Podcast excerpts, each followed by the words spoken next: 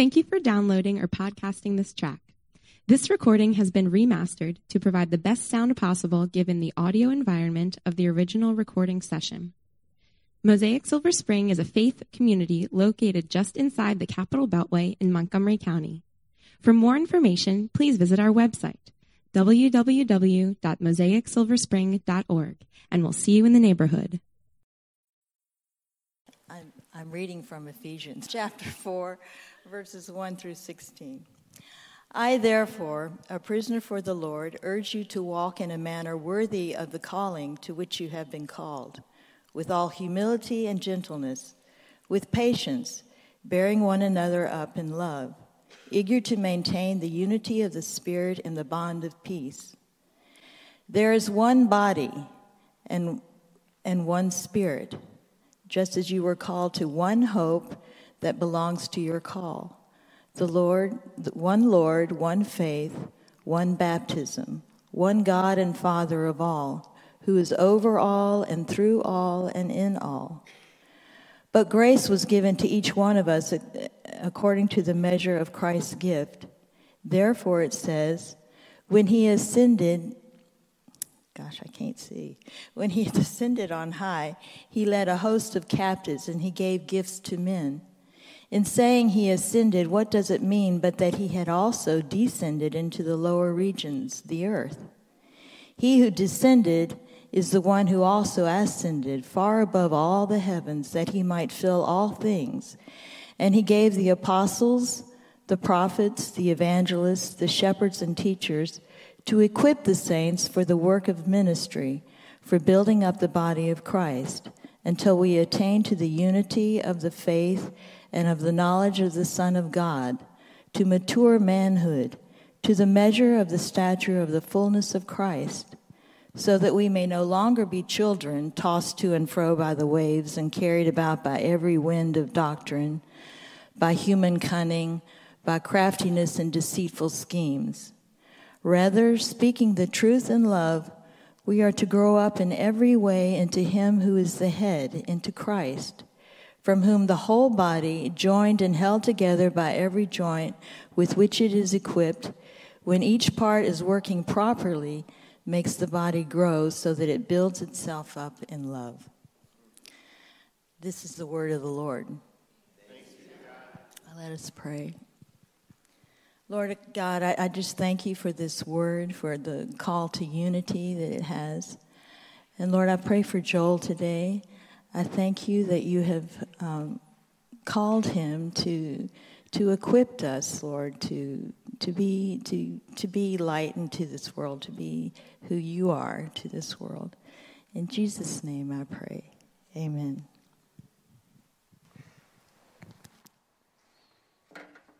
Amen. Thank you so much, Sarah.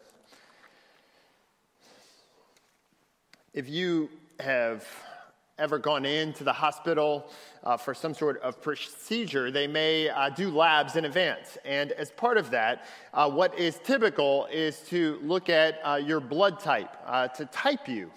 Uh, if you have ever had to wear dog tags or have certain ID cards in certain situations, they throw it on there too. And the reason why they do that is if you need to receive a blood transfusion, and heaven forbid, but if you did, uh, you want to get the right type of blood. You see, you can't just give anyone any type of blood. If you do that, uh, things will not necessarily always work out. They may, but you're kind of rolling the dice.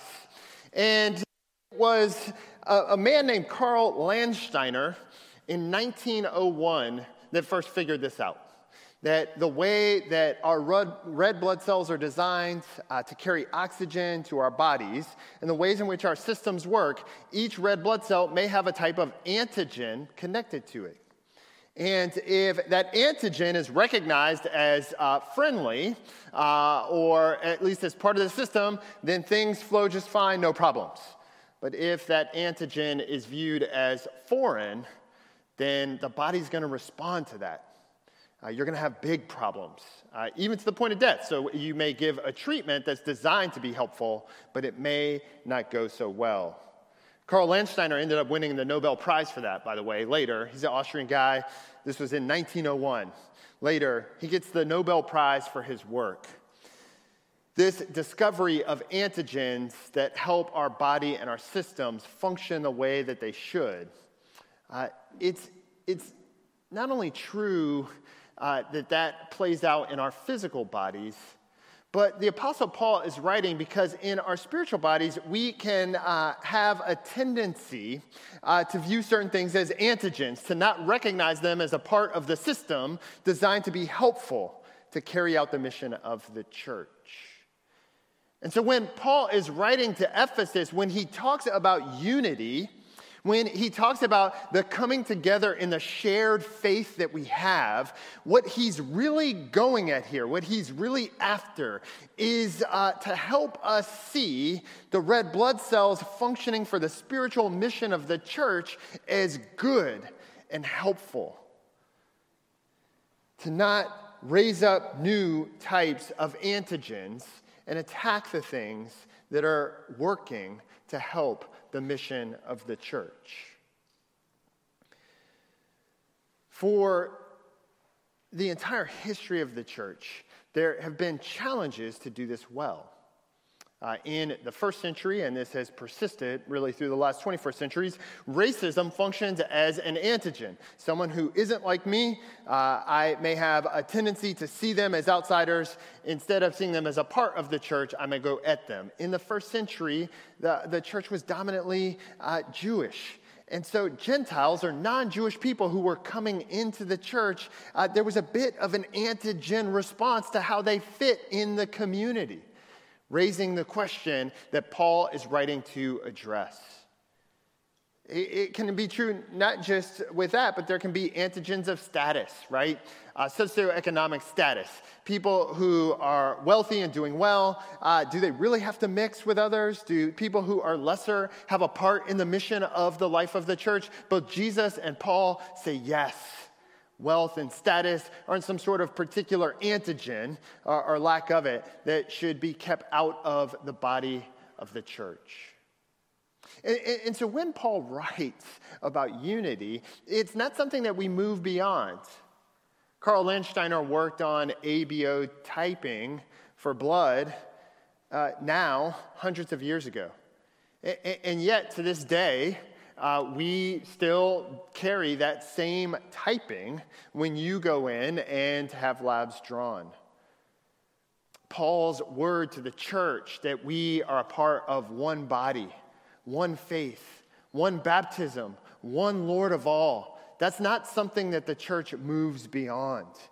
It's not something that we grow out of. It's something that we always have to be on the search for to ensure that uh, what uh, unites us is kept in the forefront of our collective minds in the functioning of the church. That in our worship and in the life of our church, that we don't let new antigens rise up where they shouldn't exist. And so we're going to look at Paul's uh, encouragement, exhortation to the church and to you and I this morning in chapter 4 in two points this morning the unity of the body and foundation for growth. In the first three chapters of the letter of Ephesians, there's about 66 verses in our English translations. And in them, there's only one imperative. Uh, so in the first three chapters, there's only one imperative. But starting in chapter 4 and in what follows, the imperatives, the commands for how the people of God are to live, it's going to start building and building and building. By uh, the time you get to chapter 6, it feels like Paul is really helping to work this out. Here's what it looks like to live as Christians in the unfolding drama of God's redemption. It's a bit in the letter like a snowball effect. Like if you start a snowball at the top of a mountain and it's only the size of a baseball and you start to roll it down the mountain, it's likely to pick up snow as it goes down with the force of gravity and picks up speed and it picks up more snow. And by the time it hits the bottom, it could be a giant boulder of a snowball, right? Just follow me, you'll get the illustration. In the first three chapters of Ephesians, uh, what it looks like for you to uh, live as a Christian, it's a bit light on the snowball size because Paul is mapping out the height of the mountain of God's redemption. just what he has done by entering into our world for you and for I. He's uh, mapping out how gravity works so that when the snowball starts to roll, here are the effects of that through the work of the Spirit, through the structure of the church community, that uh, the church and the Spirit's work in the church has value. And so when we get into chapter four and in the weeks ahead, chapters five and six, the snowball is picking up speed with the imperatives of what this looks like in our day to day life. The challenge when you preach through Ephesians and you break it up is that people can forget.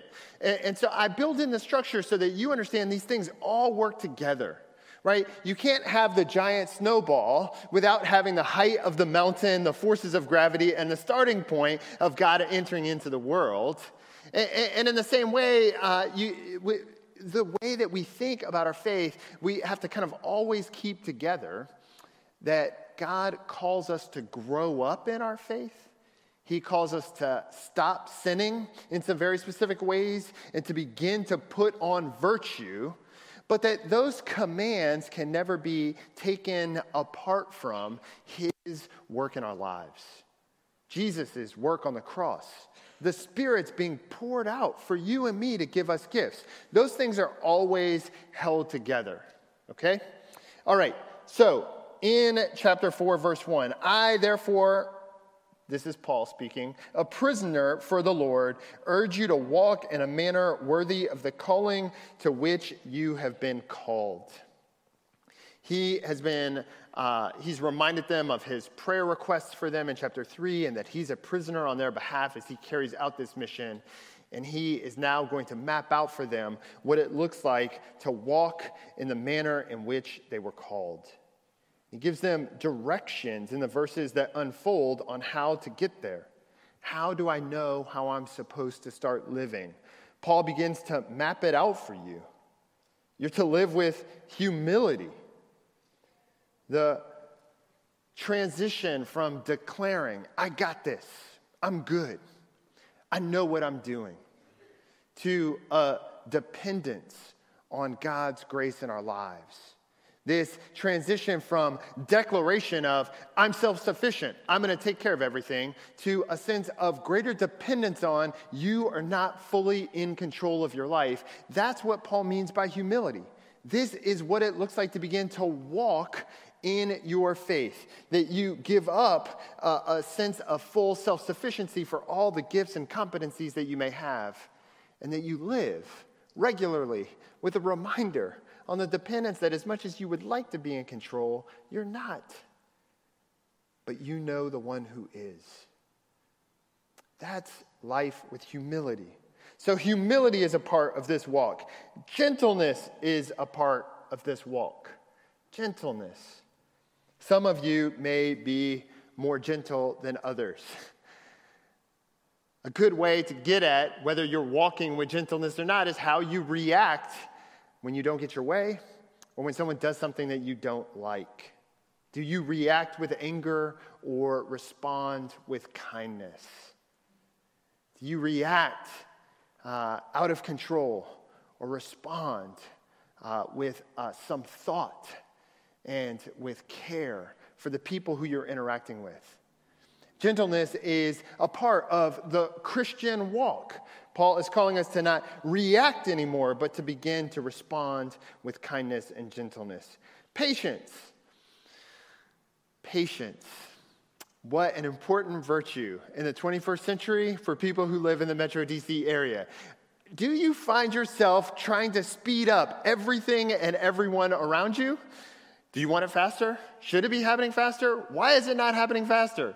Or is there a sense that you can slow your own soul down? One of the great benefits, I think, of the women's retreat, uh, of a Sabbath or Lord's Day, where you actually come to church and worship and rest, is it is a practice in patience. You have to set aside your normal workflow in life, the things that press in on you that you're normally trying to get through as fast as you can and you intentionally, if you're here this morning, set that aside and rest and take up worship and refocus your soul on who God is and what He's doing in the world. That practice is a part of how you grow in your patience. Because all patience is at the end of the day is when you face a particular set of circumstances, you, instead of uh, uh, just speeding up, hey, let's go, why can't this happen faster? You slow down and say, okay, what needs to happen here? And how can I care for the people involved? Patience is a virtue that's connected to walking the walk with which we're called. Finally, uh, forbearance. This is uh, the idea that um, Christians uh, don't just take the short view on everything, but that we can lift our eyes and see down the road of God's unfolding drama. It means if my life is going really well right now, that I don't overinterpret what that means and what God's doing. Or if I'm struggling right now, that I don't overinterpret what that means or what God's doing, but that in both the good times and the bad times, I can lift my eyes and see that I'm a part of God's work in the world and this unfolding drama. Gentleness patience, humility, forbearance, they don't get old. They don't get tired. They don't get locked into a particular cultural moment. They are the virtues that Paul encourages us to take on here and now. They are the way in which we walk as Christians in a time and place where gentleness and forbearance and humility and patience don't always seem to be in great supply. Paul is saying, as a church community, when we grow up in our faith, it's a way in which we signal to the people around us, right, we can do this because we understand the broader picture of what God is doing in the world. It is a way, in a sense, of reaching out to others, of testifying to what you believe and how it changes your life when you're just patient with them when you just uh, forbear through life circumstances, when you uh, are responding to people with humility, when you show gentleness. The foundation upon which we do all of these things, Paul continues to unfold. He says, eager to maintain the unity of the Spirit and the bond of peace. In verse 4, there is one body and one Spirit, just as you were called, to the one hope that belongs to your call. One Lord, one faith, one baptism, one God and Father of all, who is over all and through all and in all. Paul's writing to urge unity within the church, and he's saying, listen, the foundation for our Christian life, it's built on uh, this shared work of God. So when I talk about one unfolding drama, that's what Paul has captured here. God's work in the world, the triune God, Father, Son, and Holy Spirit. The outpouring of the Spirit into the life of the church with gifts that now functions as one body to which people are baptized into with one baptism. It is a, a, a unifying foundation that brings Christians together. He reminds them of this foundation so that people, including us, don't too narrowly focus on the differences between us. Uh, what makes us special? Or what sets us apart from those other Christians over there? Part of Paul's challenge is when he does this emphasis of uh, the one body, one spirit, one hope, one Lord, one faith, one baptism is to remind uh, the Christians, both in the first century and today, to not just too narrowly focus on what makes us special or distinct or uh, what we can pride ourselves in, but rather what we share. What we share in this mission of God's work. That's what Paul's after. We have one foundation and we work from it for growth.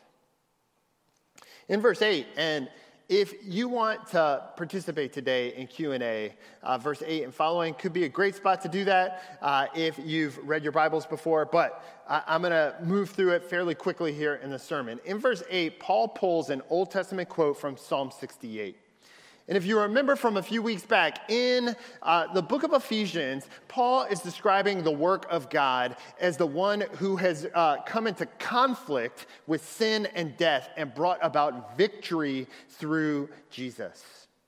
And here, as part of that victory, Christ, when he ascends, he leads a host of captives and gives gifts to men. Paul's reflecting on Jesus Christ as the divine warrior who has come and conquered sin and death for you and I. And he's saying, in that victory, he pours out by the power of his Spirit gifts for the church to use. Not silver, not gold, not fabric, not oil, not stock options, uh, not some sort of Bitcoin, but spiritual gifts for you and for I today as part of Christ's victory. Are, that is what Christ pours out on his people, and he does it with a purpose. So, if we share this foundation of God's work and we share in Christ's victory in the cross over sin and death, then Christ pours out gifts for us to be united together in that victory and to use it. To use those gifts to carry on his story of redemption. N.T. Wright, a New Testament scholar, puts it this way The gifts he gives are part of the great story of what he has achieved. Jesus has won the victory for us and calls us to unity in Him. His gifts to the church are designed to enable and equip us to now live out the victory that we have in Jesus. This is a really important point that I want to sink in. I think it's one thing to hear as Christians that God has given us gifts, but really it's how we think about those gifts and then it's how we use them. You could think of those gifts as like uh, parting gifts, what you give to people on the way out of a party. Hey, here you go. Here's some coffee for tomorrow. Or, hey, here's something to hang on your wall or put on your mantle. You can finally remember this time whenever you look at it, right? It's just a parting gift, but what are you really going to do with that? It's just kind of to memorialize what has happened. That's not the type of gifts that God gives. Another danger is we could think about the gift that God gives is like good sportsmanship awards, right? Everybody gets a trophy, right? Uh, so, like, hey, God gives gifts to his people. And so we're like, ah, as Christians, we just try hard. At the end of the day, we get the good sportsmanship medal. Thanks for trying. Thanks for being a part of this. Uh, good job. You participated. That's not how the gifts work either. The gifts that God gives to his church are designed to be used by you to participate in the active and ongoing work of God. That's why he gives them to you to build you up and to build the community up. So they're not a parting gift to just think back about that time old when Jesus did something. And it's not a good sportsmanship to say, award to say, oh, everybody gets one. Just be nice and try hard. You get a good sportsmanship award. Rather, he gives gifts so that he can build on the foundation of Jesus. So that he can build on the foundation. In verse 12, he says, to equip the saints for the work of ministry, for building up the body of Christ. So we have this one shared foundation that we're operating on, but the gifts that God has given us are to actually start putting in work together.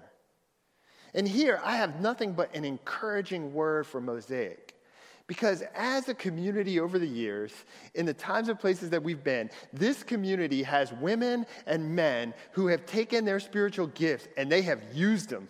They have actively put in work for the sake of the kingdom. And I want you to be encouraged, right? You are an exemplar, an example of what it looks like to not put your spiritual gifts up on the mantle so someone can think of that old time, and to not tuck it away in the closet or throw it away and be like, yep, glad I participated. That was great. Now what's on to the next thing? But as a church, we are comprised of people. Is it composed? Comprised? Okay, yes, that. We are composed of people who are actively using their spiritual gifts to build the church, right? And keep going with that, so Paul says, right? Don't forget, when new people come in, don't let, uh, if they're incredibly gifted, don't let that threaten you as if, oh man, they seem really gifted. Maybe we should give them a hard time until they prove themselves. Uh, don't sideline them. Don't think that, well, their gift's not like my gift, so maybe they can't be of help. Creatively and imaginatively think how can they use their gifts to help participate in the life of our church. This is why it's always bittersweet when we send people out because they move or life happens or things go on. The, the bitter part is it's always hard to see gifted people who've participated in the life of Mosaic to say farewell to them. That's just hard. It's hard relationally. It's just part of the challenge.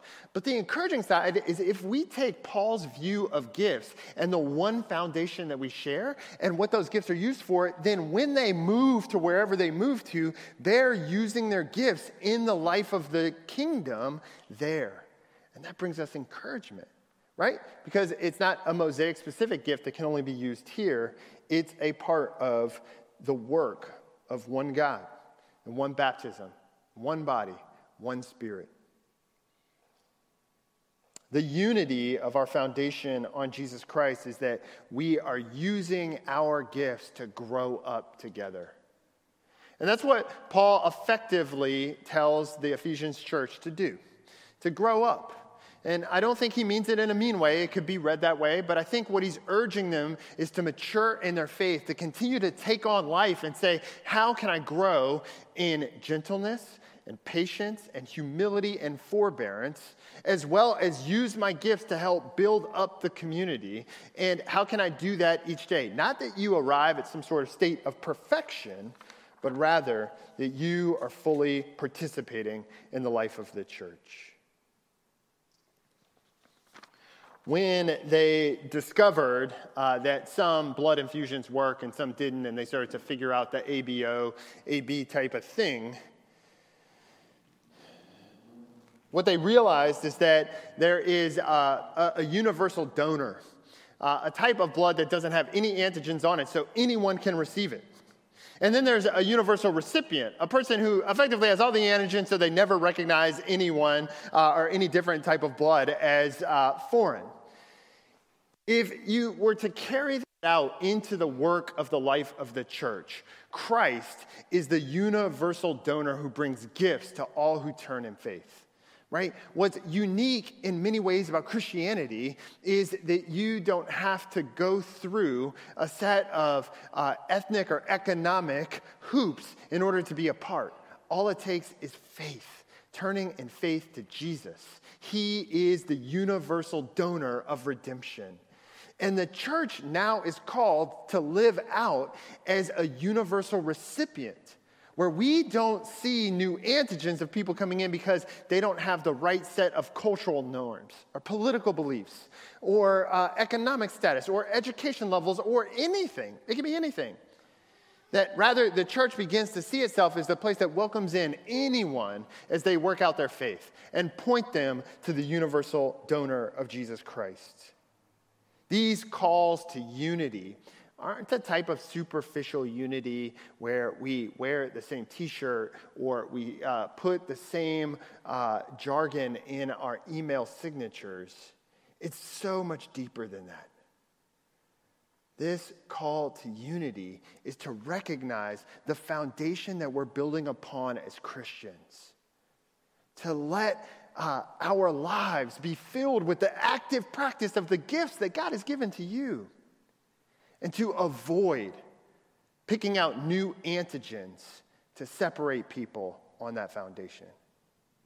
That's what Paul is calling the Ephesians church to do in response to God's work. That's his call for you and I to walk as we were called to walk.